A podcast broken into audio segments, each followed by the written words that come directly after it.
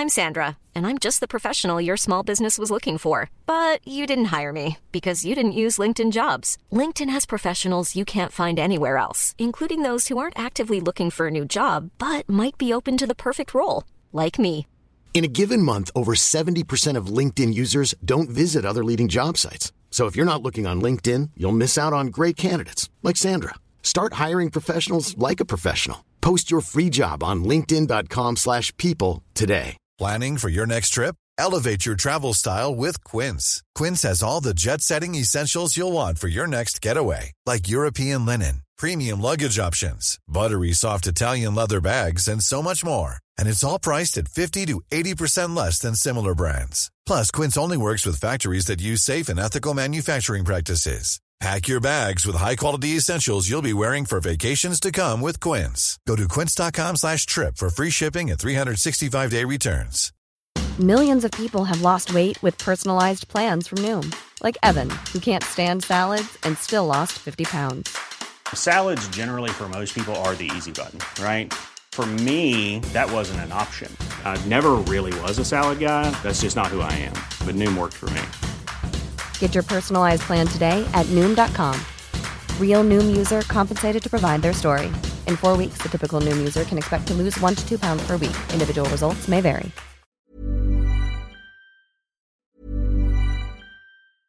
I'm Sandra, and I'm just the professional your small business was looking for. But you didn't hire me because you didn't use LinkedIn jobs. LinkedIn has professionals you can't find anywhere else, including those who aren't actively looking for a new job but might be open to the perfect role, like me. In a given month, over 70% of LinkedIn users don't visit other leading job sites. So if you're not looking on LinkedIn, you'll miss out on great candidates like Sandra. Start hiring professionals like a professional. Post your free job on linkedin.com/people slash people today. Millions of people have lost weight with personalized plans from Noom, like Evan, who can't stand salads and still lost 50 pounds. Salads, generally, for most people, are the easy button, right? For me, that wasn't an option. I never really was a salad guy. That's just not who I am. But Noom worked for me. Get your personalized plan today at Noom.com. Real Noom user compensated to provide their story. In four weeks, the typical Noom user can expect to lose one to two pounds per week. Individual results may vary.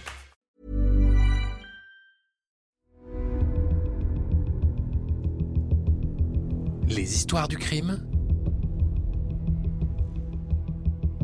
Matteo Ferrux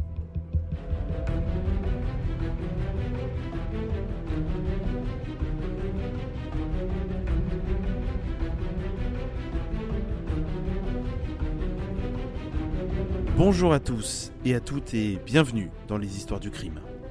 Vous écoutez la deuxième partie consacrée à l'affaire du tueur de l'ombre qui a sévi dans les années 70 dans la commune de Nogent-sur-Oise, plongeant l'entièreté de la population dans la psychose. Au dernier épisode, nous nous étions arrêtés à l'instant où Maria D déclare aux enquêteurs avoir été suivie à plusieurs reprises par un homme grand et brun, avec un regard perçant. Je vous propose de vous y replonger dès maintenant. L'arrestation du présumé tueur de l'ombre à la mi-décembre 1976 fit taire les rumeurs qui coururent dans la région. Le commissaire Jacob avait reçu un appel anonyme lui indiquant que le tueur était un ancien ouvrier des établissements Rivière à Creil qui avait fait l'Algérie, avait pratiqué la boxe, était marié à une femme blonde et ne possédait pas de permis de conduire. Selon l'appel, l'homme était un violent et un voleur. Daniel Neveu avait déjà établi une liste de 150 suspects. À l'issue de la dénonciation téléphonique reçue par son patron, il rajouta sinon à celle-ci. En revenant sur le dossier du double meurtre du cimetière de Laigneville, Neveu entend bien que le meurtrier avait été surpris dans un lieu qu'il connaissait. En effet, celui-ci n'avait jamais tué d'homme. Un indice vient étayer le raisonnement de Neveu. Quelques jours après le double meurtre, à côté d'un robinet d'eau du cimetière, avait été retrouvée une balle de 22 longs rifles. Une balle qui était certainement tombée de la poche du tueur alors qu'il se lavait les mains. En pleine nuit, Neveu essaya, sans succès, de retrouver ce robinet. L'assassin était donc un habitué du cimetière, quelqu'un qui devait se rendre régulièrement sur la tombe d'un parent. Une fois encore, Neveu dresse une liste de 2500 personnes qui auraient pu venir se recueillir sur l'une des 650 sépultures de Laigneville. Un laborieux travail de recoupement qui lui permit de recouper les informations et de sélectionner 250 fiches. Au mois de novembre 1976, après de multiples vérifications, seuls 50 noms subsistent encore sur la liste des suspects. Il fallait, agir vite, car l'hiver et la pluie risquaient de ramener le tueur de l'ombre sur son terrain de chasse.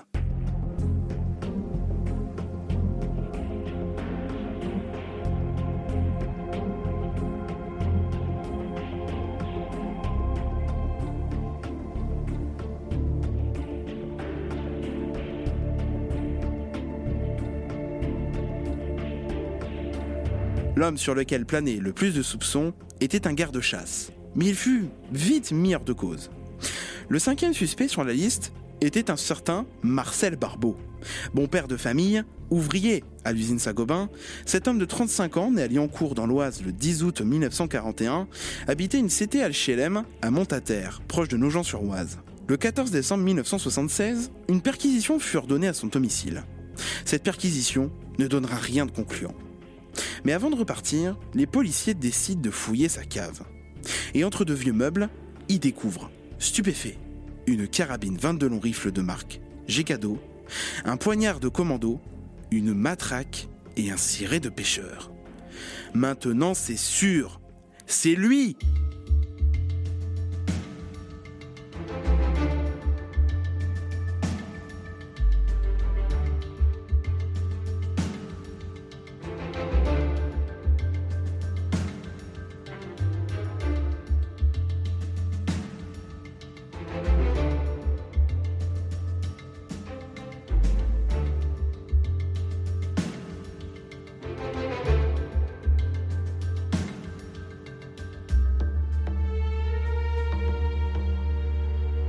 Marcel Barbeau fut arrêté le même jour.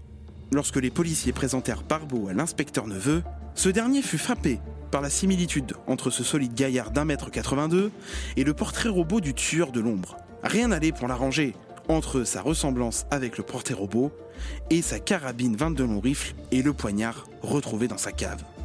Pourtant, à son premier interrogatoire, Barbeau nie toutes les accusations. Pour lui, tous les objets ont été trouvés dans un cimetière. Ce n'est pas suffisant. Pas du tout.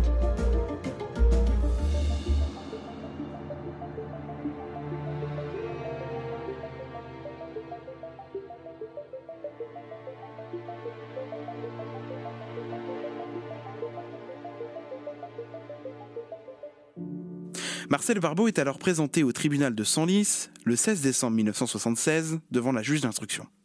Avant de le faire comparaître, la juge a étudié les conclusions de l'analyse balistique, qui est accablante. Cette analyse affirme que la carabine 22 long rifle retrouvée chez Barbeau était bien l'arme avec laquelle Françoise Jalcubosca, la dernière victime en date, a été tuée. Devant la juge, Marcel Barbeau nie encore et toujours. Ce n'est pas moi le tueur de l'ombre. J'ai déjà volé, oui, mais j'ai jamais tué personne. Cette arme-là, je l'ai volée dans une cabane de fossoyeurs, bien après la date du crime. Pourtant, d'autres objets s'ajoutent à l'indice de la carabine par le rapport d'expertise. Le poignard de parachutiste, par exemple, un tuyau qui aurait pu être utilisé comme une matraque, et un ciré de pêcheur. Et ce ciré de pêcheur, souvenez-vous, il correspond parfaitement à la description qu'en avait faite Micheline Mérienne au policier après le meurtre de sa mère en 1969 on décide de faire venir Maria D au commissariat. Vous savez, la femme de ménage de Saint-Gobain qui avait été suivie dans la rue. On l'appelle pour une identification. Et le constat est sans appel. C'est lui C'est bien l'homme qui va suivre au début de l'année.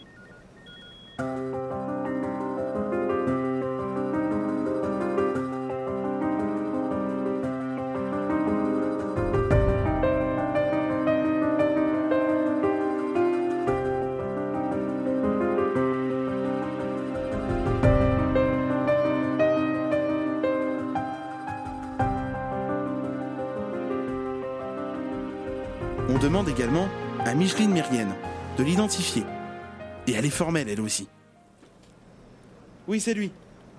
Je reconnais sa silhouette. D'ailleurs, Barbeau, qui était censé ignorer qui était le témoin, se trahit devant la police. Mais enfin, comment peut-elle me reconnaître six ans après? Cette fois-ci, ça en est trop.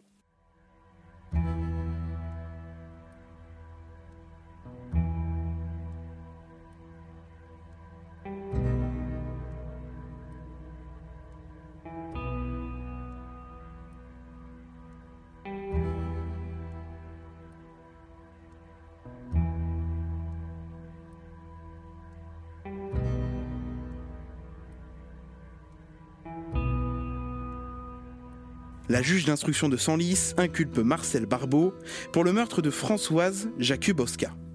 Il est par la suite incarcéré et mis au secret à la maison d'arrêt d'Amiens. Vous vous dites, ça y est, c'est fini pour lui. Pourtant, non. La justice n'en a pas fini avec Marcel Barbeau. Le 21 décembre de la même année, il est une nouvelle fois entendu en présence de son avocat. Durant trois heures, il est très évasif. Parfois il répond aux questions du juge, parfois il les esquive, sans perdre son sang-froid. Lorsqu'elle l'interroge sur sa présence presque quotidienne dans les cimetières de la région, il répondit Mon grand-père, qui ne pouvait plus se déplacer, m'a demandé d'entretenir régulièrement les tombes euh, des cinq membres de la famille. C'est tout. Depuis la dernière confrontation de l'inculpé avec la juge d'instruction, la balistique avait poussé plus loin l'examen de la carabine et des balles extraites des corps des victimes. L'arme qui avait tué Françoise Jakubowska avait également tué Julia Concalves. Ces conclusions n'ébranlèrent pas Marcel Barbeau. Il continua de prétendre qu'il avait trouvé la carabine et que celle-ci avait dû être utilisée par le tueur de l'ombre. Il admit qu'il aurait pu remettre la carabine aux objets trouvés ou à la police mais il ne l'avait pas fait parce qu'il avait la passion des armes. Et il dit même au juge Je ne suis pas un assassin. C'est une épouvantable erreur. Il est cependant inculpé pour un second meurtre, celui de Julia Concalves. Et durant l'entretien, Barbeau ne manifestera qu'un seul moment de faiblesse lorsqu'on lui donna des nouvelles de son fils, qu'il adorait.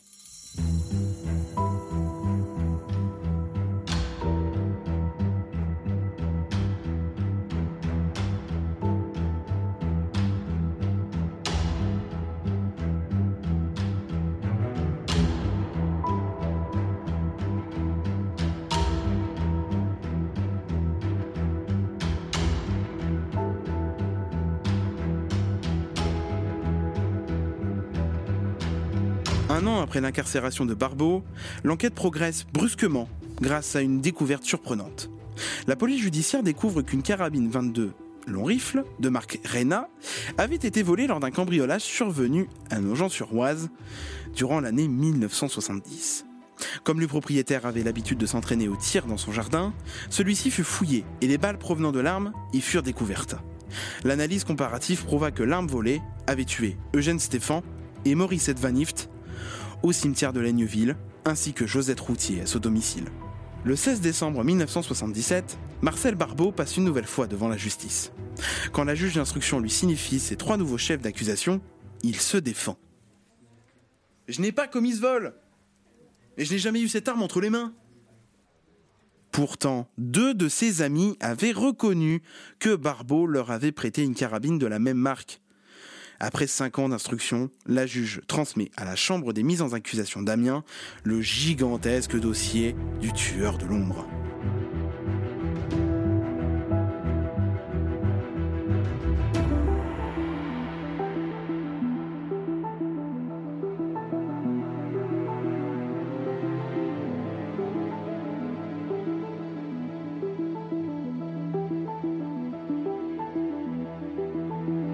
Sur les huit meurtres, seulement cinq sont attribués à Marcel Barbeau, qui n'est néanmoins jamais passé aux aveux. Les trois premiers meurtres commis à Nogent, celui de Thérèse Adam, Suzanne Mérienne et celui d'Annick Delille, ne sont donc officiellement pas élucidés. Le procès de Marcel Barbeau, dit le tueur de l'ombre, s'ouvre donc le 25 mai 1981 au palais de justice de Beauvais. Au total, 75 témoins et 17 experts furent entendus pendant ce procès. Présente à son procès, l'épouse de Marcel Barbeau, Josiane, osait à peine porter un regard sur son époux. Tout d'abord, le juge a souhaité en savoir plus sur la vie personnelle de Barbeau. Votre mère est décédée. Étiez-vous à côté de votre mère le jour de sa mort? Oui. Oui, j'étais là. Je l'ai vu mourir. Marcel évoque également les autres décès survenus dans sa famille jusqu'à sa rencontre avec son épouse Josiane, qu'il aimait tellement. Les psychologues viennent à la barre. Ils conclurent tous que Marcel Barbeau n'était pas un malade mental et que c'était un homme intelligent. Se succèdent ensuite à la barre les collègues de travail, les amis, les voisins et les membres de la famille de Barbeau. Autant de témoignages qui allaient dans le même sens. Barbeau, c'était un brave type. Seule fausse note dans ce portrait sympathique, la déclaration d'un ancien collègue. c'était un violent Barbeau. Sa femme témoigne également à la barre. Marcel était un bon mari, doux et intentionné avec les enfants. Je n'ai rien à lui reprocher. C'était un mari fidèle. Je n'ai jamais songé qu'il ait pu me tromper. Je n'ai jamais compris pourquoi il commettait ces cambriolages. Nous avions du mal à vivre. Quand il est sorti de prison, j'ai décidé de lui donner une chance. Mais je l'ai prévenu. S'il recommençait, ce serait fini. Et il m'a menti à deux reprises. Chaque fois, il m'a assuré qu'il partait faire des renforts à l'usine.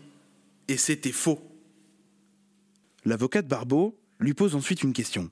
Madame, pensez-vous que votre mari est le tueur de l'ombre? Non. Marcel est innocent de tous ces crimes. Sinon, je ne serais pas resté avec lui.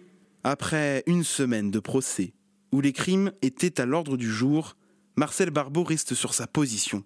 Il est innocent. Néanmoins, certains indices et détails font penser que Marcel Barbeau est bien le tueur de l'ombre.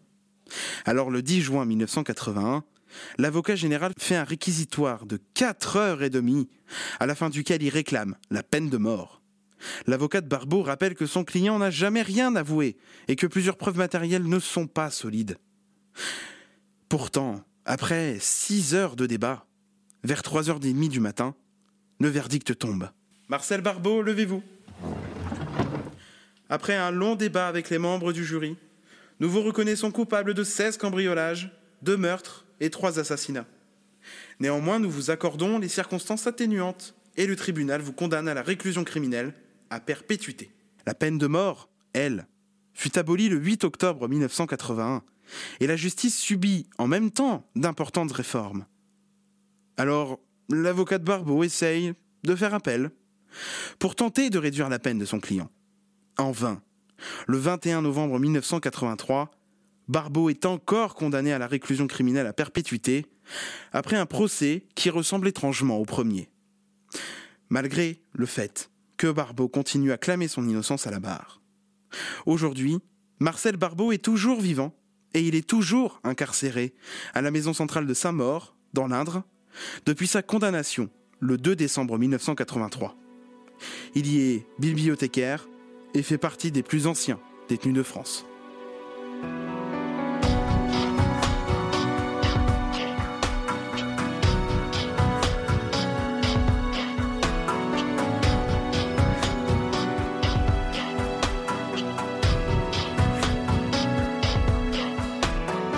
Voilà pour cette histoire que je souhaitais vous raconter. Cette histoire d'un homme insoupçonné et insoupçonnable euh, qui a tout de même commis, selon la justice, 16 cambriolages, 2 meurtres et 3 assassinats. Alors il faut se dire que la, psychose était forte à cette époque tout de même à Nogent-sur-Oise une fois la, nuit tombée. Euh, tout le monde rentrait chez soi, les femmes faisaient attention et même se teignaient les cheveux, euh, comme je vous l'expliquais dans l'épisode, euh, parce que Marcel Barbeau s'attaquait à des femmes voilà, particulières avec des caractéristiques particulières. Il faut se dire aussi que ça se passe sur un temps qui est plutôt long et que ce temps a dû paraître une éternité euh, pour la population. En tout cas, euh, encore une fois, grâce à la forte mobilisation des policiers, on a pu rapidement retrouver sa trace, l'arrêter et bien sûr le juger. Alors aujourd'hui Marcel Barbeau est toujours vivant, il est incarcéré à la maison centrale de Saint-Maur dans l'Indre euh, parce qu'il n'a bénéficié d'aucune remise de peine à l'époque et il y est toujours bibliothécaire. Il a aujourd'hui 80 ans. Je vous remercie d'avoir suivi ce nouvel épisode des Histoires du crime. N'hésitez pas bien sûr à me proposer des affaires euh, criminelles sur euh, nos réseaux sociaux et on se retrouve très bientôt. Merci beaucoup.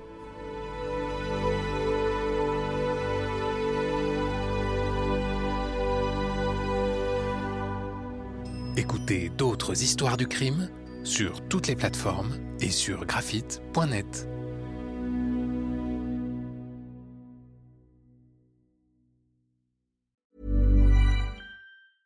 Even on a budget, quality is non-negotiable. That's why Quince is the place to score high-end essentials at 50 to 80% less than similar brands. Get your hands on buttery soft cashmere sweaters from just 60 bucks, Italian leather jackets, and so much more. And the best part about Quince, they exclusively partner with factories committed to safe, ethical, and responsible manufacturing. Elevate your style without the elevated price tag with Quince. Go to quince.com slash upgrade for free shipping and 365-day returns. Hi, I'm Daniel, founder of Pretty Litter. Did you know cats tend to hide symptoms of sickness and pain? I learned this the hard way after losing my cat, Gingy. So I created Pretty Litter, a health monitoring litter that helps detect early signs of illness by changing colors, saving you money and potentially your cat's life. Pretty Litter is veterinarian developed, and it's the easiest way to keep tabs on your fur baby's health right at home. Go to prettylitter.com and use code ACAST for 20% off your first order and a free cat toy. Terms and conditions apply. See site for details.